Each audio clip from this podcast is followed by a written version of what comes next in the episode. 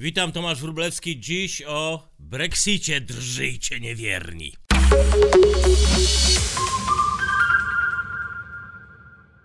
Nie mam pojęcia, jak skończy się ten teatr, ale wiem, że 22 miesiące temu na 72% głosujących Brytyjczyków 52% zdecydowało, że mają dość Unii Europejskiej. Wszystko, co potem usłyszeliśmy, to już spekulacje, a nie liczby. Spekulacje, czego to tak naprawdę Brytyjczycy chcą, jak naprawdę powinni głosować, gdyby tylko zmądrzeli i wiedzieli wszystko zło, co im się teraz na łeb zwali. A miało tego zła walić się mnóstwo. Trochę o teorii czarnych proroc już na tym kanale mówiliśmy, że tylko przypomnę, E, w 89 roku ONZ przepowiadał, że za 30 lat, czyli gdzieś tak teraz, całe narody wyginą zalane wodą ze stopionych lodowców. W 96 roku WHO ostrzegało, że jak się nie zaszczepicie na ptasią grypę, pochłonie ona miliony.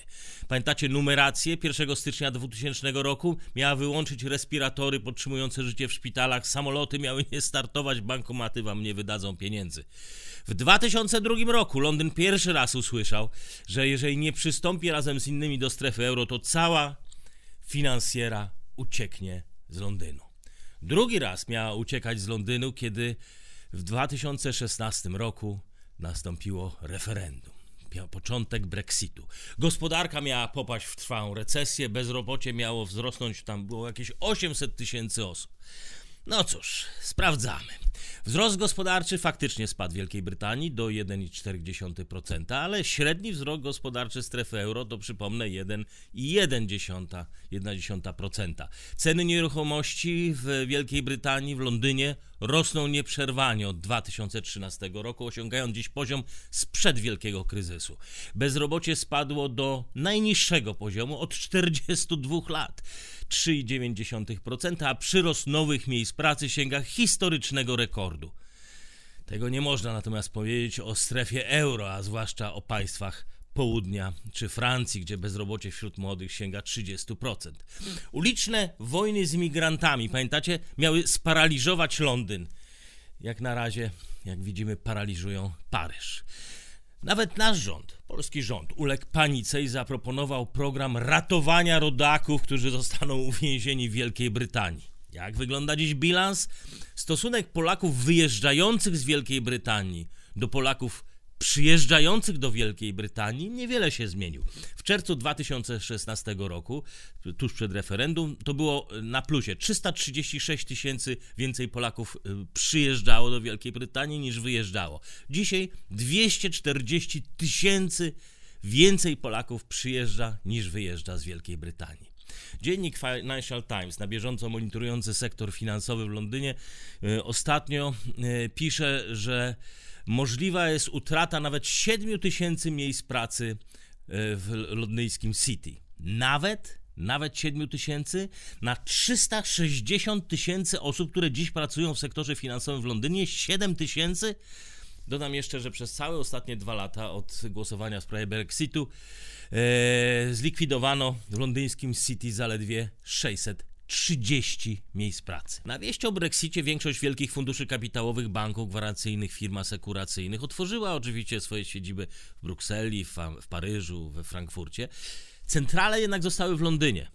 Jeżeli chcecie uzyskać jakąś decyzję, dalej musicie dzwonić kierunkowy plus 44 Londyn.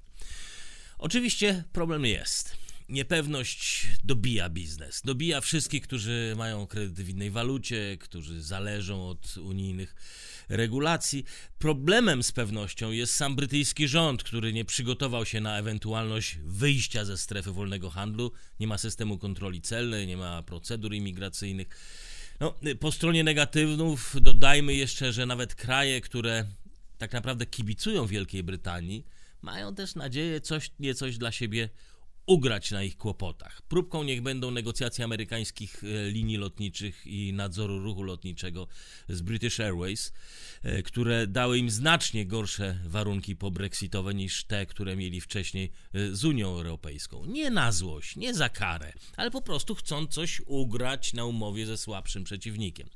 No, z tego punktu widzenia można uznać, że Unia Europejska wygrała. Ośmieszyła ideę całego exitu pobiła May, rozbiła Wielką Brytanię. Pewnie kilku śmiałków się już wystraszyło, choćby antyunijna duńska koalicja lewicowa oficjalnie powiedziała: Nie, już dziękuję, rezygnujemy z Daxitu. Pytanie tylko, czy Unia Europejska jest dzisiaj silniejsza słabością Wielkiej Brytanii? Jeżeli nawet udało jej się nastraszyć każdego potencjalnego śmiałka, który chciałby dalej iść w ich ślady, czy jako wspólnota, Unia Europejska, my wyjdziemy z tego silniejsi? Czy wyciągnęliśmy z tego jakąkolwiek nauczkę? A może przeciwnie? Bruksela dzisiaj chełpi się swoim zwycięstwem i ani myśli naprawiać swoich instytucji, problemów, które były powodem Brexitu. W interesującej analizie na temat źródeł Brexitu Daniel Hannan, yy, odpowiedzialnym za rozwód, za Brexit, czyni erozję suwerenności narodowej Unii Europejskiej i tą narastającą niechę niechęć do wolnych rynków. Przypomina kolejne punkty zapalne we wzajemnych relacjach. Y, to wszystko, co budowało nieufność na długo przed referendum 2016 roku. Pomijając już głośny ostatni incydent z odkurzaczami firmy Dyson, gdzie niemiecki Siemens płacił za fałszowanie unijnych badań, żeby wymusić, żeby wymusić na Komisji Europejskiej zakaz sprzedaży tych lepszych brytyjskich odkurzaczy. Y, ale wojen z Komisją było więcej. E, po chorobie szalonych krów e, w 90 roku Bruksela e, wprowadziła zakaz importu brytyjskiego mięsa, można zrozumieć. Zakaz zniesiono dopiero w 99 roku, ale i tak nie został przyjęty przez wiele państw członkowskich. Dopiero kraj po kraju Londyn, Londyn musiał w sądach walczyć o dostęp do europejskiego rynku. E, potem to samo dotyczyło brytyjskich produktów czekoladowych, popularnych batonów, Mars, KitKat. Zdaniem europurystów za dużo w nich było mleka i tego uu, brytyjskiego mleka. Oczywiście, że Wielkiej Brytanii nie będzie łatwo od nowa budować rozmaite struktury administracyjne, urzędy, których od lat nie potrzebowała. Ciężko w ogóle jest zacząć życie po życiu, ale dzień po tym ostatecznym Brexicie, już ostatecznym, ostatecznym, będzie jeszcze jednym dniem. Życie potoczy się dalej. Pamiętajmy, że eksport do Unii Europejskiej stanowi zaledwie 12% PKB Wielkiej Brytanii, innymi słowy 88% gospodarki zostanie bez zmian.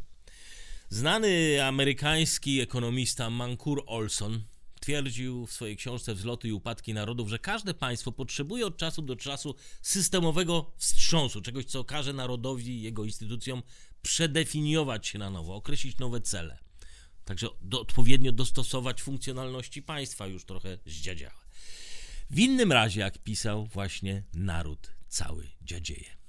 I tak druga wojna światowa zmusiła pokonane kraje Niemcy i Japonię do totalnej przebudowy swoich instytucji.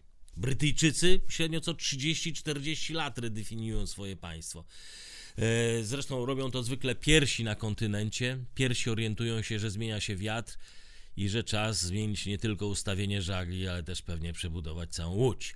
Hasłowo, przypomnę tylko postacie jak Winston Churchill, który przedefiniował Wielką Brytanię po II wojnie światowej, utratę kolonii przekuł w pierwszą multilateralną umowę handlową zapewniającą e, bezsłową wymianę handlową z Indiami, a z Londynu uczynił stolicę światowych e, finansów. Kolejna rewolucja instytucjonalna przyszła do Wielkiej Brytanii niespełna 35 lat później, wraz z pojawieniem się Margaret e, Thatcher.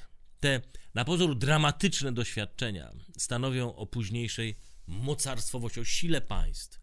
Neil Ferguson w, takim, w drugim tomie Domu Rothschildów opisuje historię francuskiej reparacji po wojnie 1870 roku. Bajońska suma 5 miliardów odszkodowania franków dla Niemców. Francuzi nie tylko przyjęli warunki rozejmu, ale postanowili je spłacić jak najszybciej, żeby szybciej wyszły wojska pruskie z ich e, terytoriów.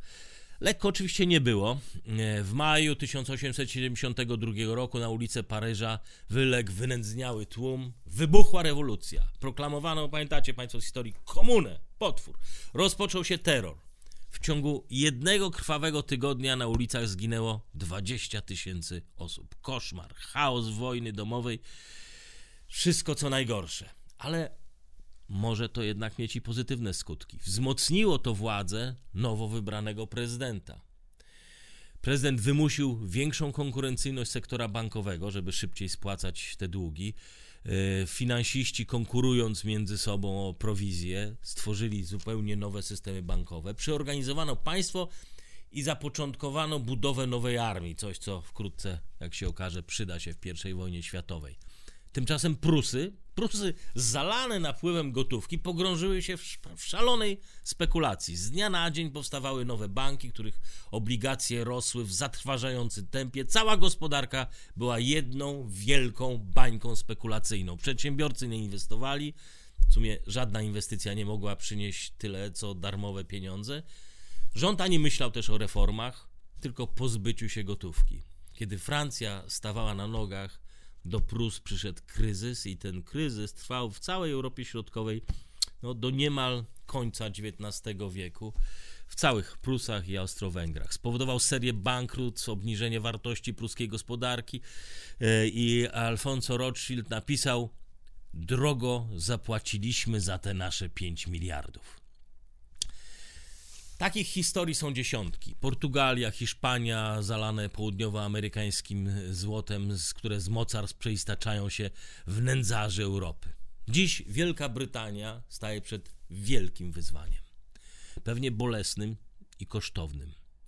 Ale nie ma wyjścia. Musi. I ma niepowtarzalną szansę po raz kolejny przedefiniować swoje państwo no a przed jaką szansą stoi dziś nasza Unia Europejska? Zapraszam na kolejny odcinek Wolności w Remoncie na kanale YouTube Warsaw Enterprise Institute, a wersję audio w Spotify i podcastach iTunes.